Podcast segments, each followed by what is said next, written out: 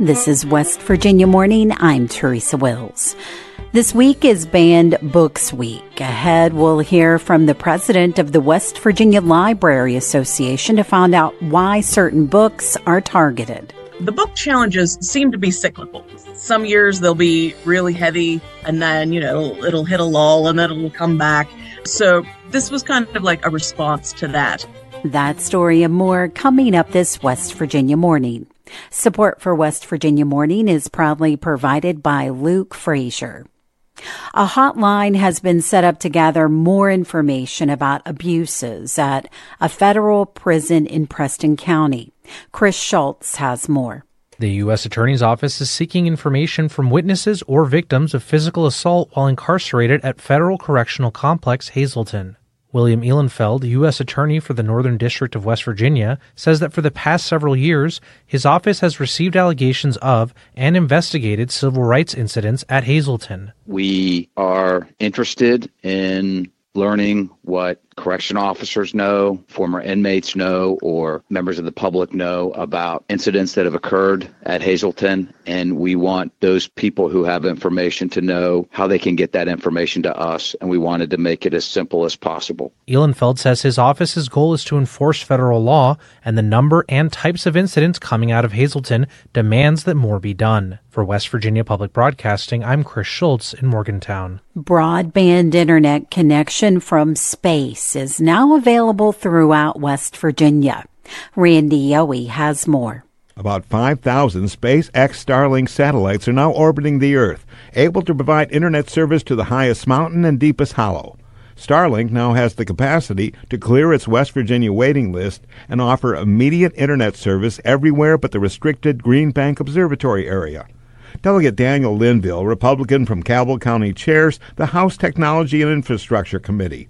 He says this service offers an immediate option for any West Virginian to get connected. It's true broadband speeds where your kids can uh, game online if they wish, or you can stream movies or do telehealth or education or anything that you would need to do. He says costs may range from $90 to $120 a month. For details and information on how to connect, go to our website, wvpublic.org. For West Virginia Public Broadcasting, I'm Randy Yohe in Charleston. Breeze Airways celebrated its inaugural flight from West Virginia International Yeager Airport to Tampa, Florida on Wednesday. Caroline MacGregor reports. In June, airport officials announced a new non-stop flight would begin this fall to Tampa International Airport. The celebration of Wednesday's inaugural flight marks the third non-stop route for Breeze Airways with service available both Wednesdays and Saturdays.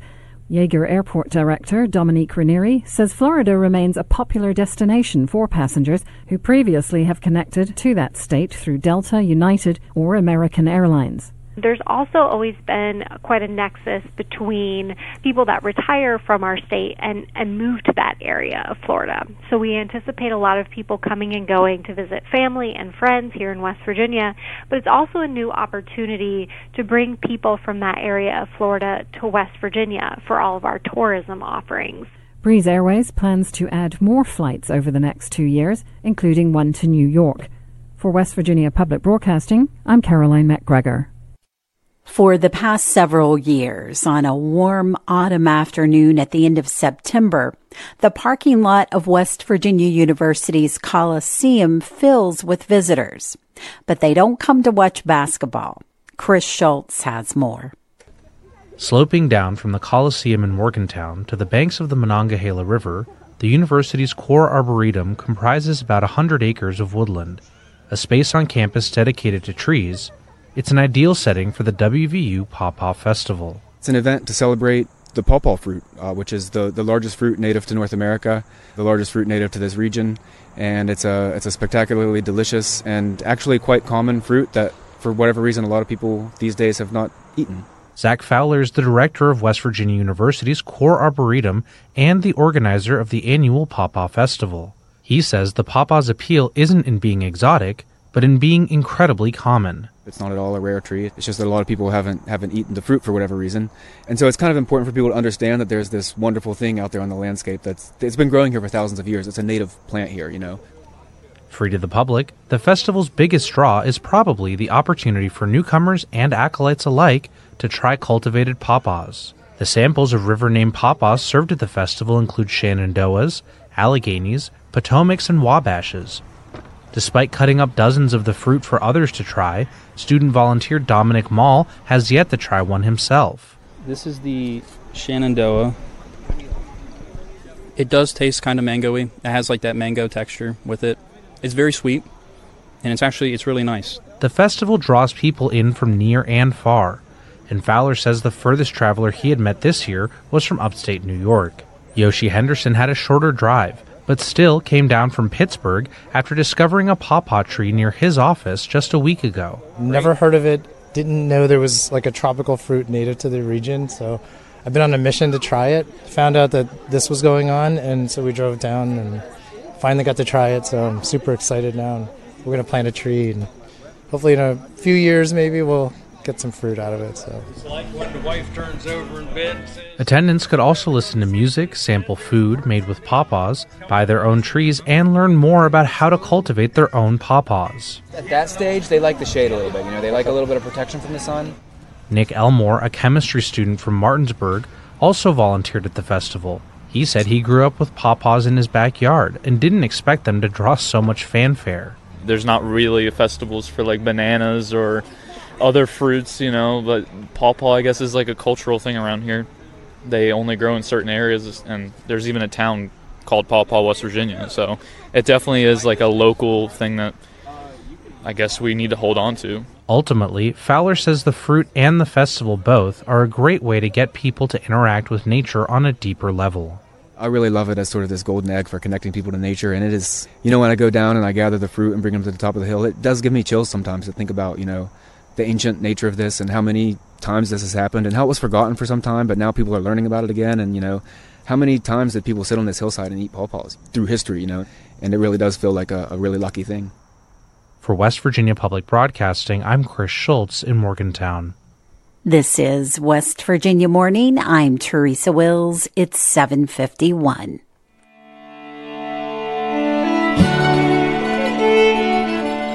Patchy fog this morning, becoming mostly sunny today. Highs in the 70s and low 80s. Chance of rain tonight, lows in the 50s, and rain and thunderstorms tomorrow with highs in the 60s and low 70s.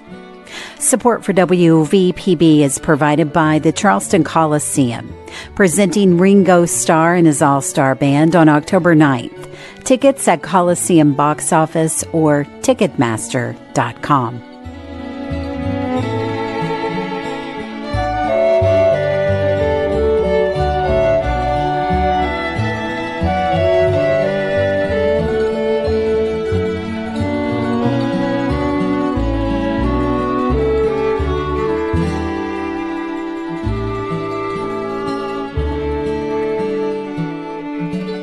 This week is Banned Books Week. Groups like the American Library Association encourage people to look at the books that have been banned and think about why people attempt to remove them from public view. News director Eric Douglas spoke with Megan Tarbett, the director of the Putnam County Library and the president of the West Virginia Library Association to find out what it's all about.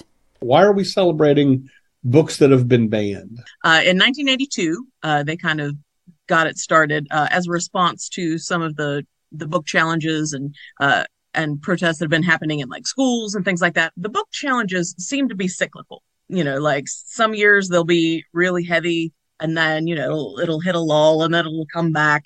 Uh, so this was kind of like a response to that.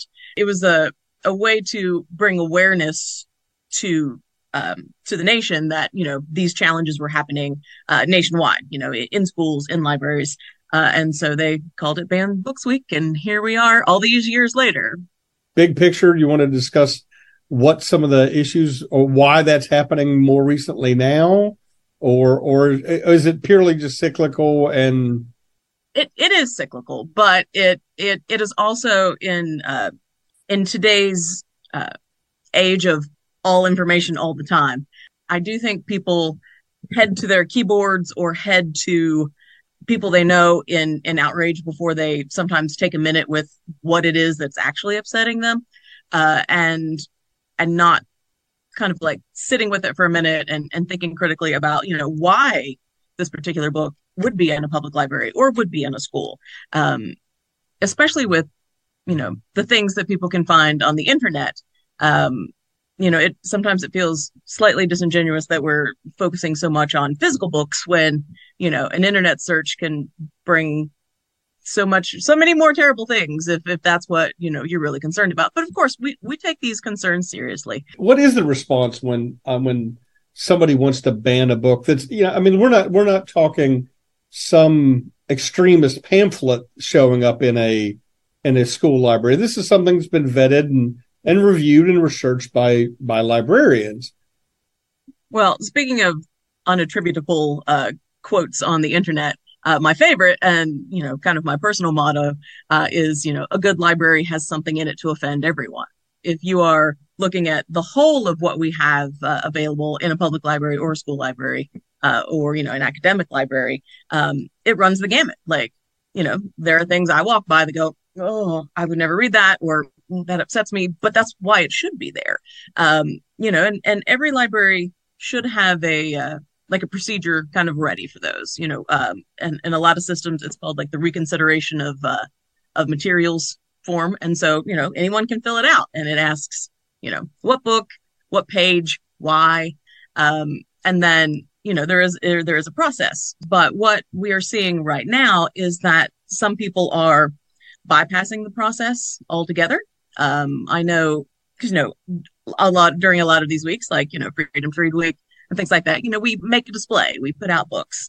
Um, and sometimes, you know, people will walk by and go, hmm, I don't think I like that book. And they'll take it with them. And then they'll bypass the library's procedure altogether, uh, and go to, you know, a, a city council person or a county commissioner or, you know, the school board, or they just go straight to Facebook. They don't go to, you know, anyone else. They just go to their friends and, uh, and then all of a sudden, um, you know, we've, we've got, uh, we've got a, a community that is unhappy. What is the situation in West Virginia now?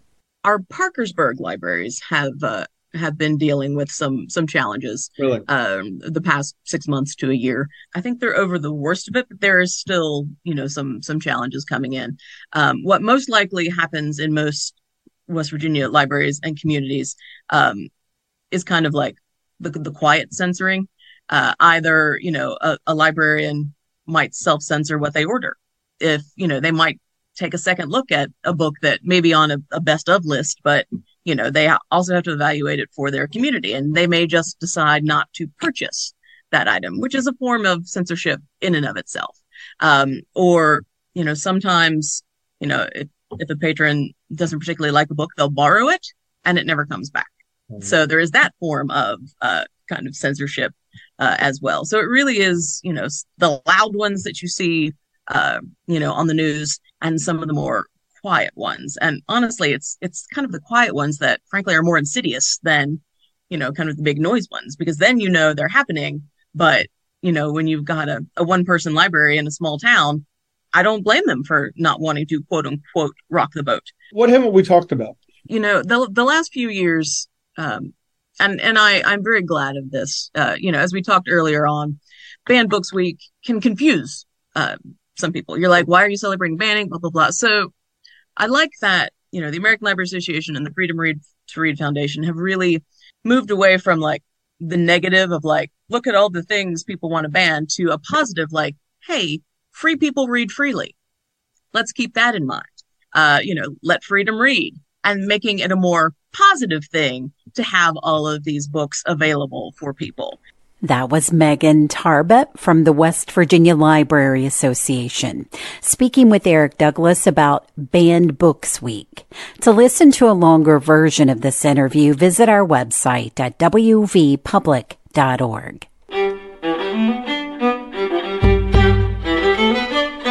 West Virginia Morning is a production of West Virginia Public Broadcasting, which is solely responsible for its content. You can keep up with the latest West Virginia news throughout the day on our website, wvpublic.org. Support for our news bureaus comes from Shepherd University. West Virginia Morning is produced with help from Bill Lynch, Brianna Heaney, Caroline MacGregor, Chris Schulz, Curtis Tate, Emily Rice, Eric Douglas, Liz McCormick, and Randy Yohe. Caroline MacGregor is our assistant news director, and she produced today's show. I'm your host, Teresa Wills. This is West Virginia Morning.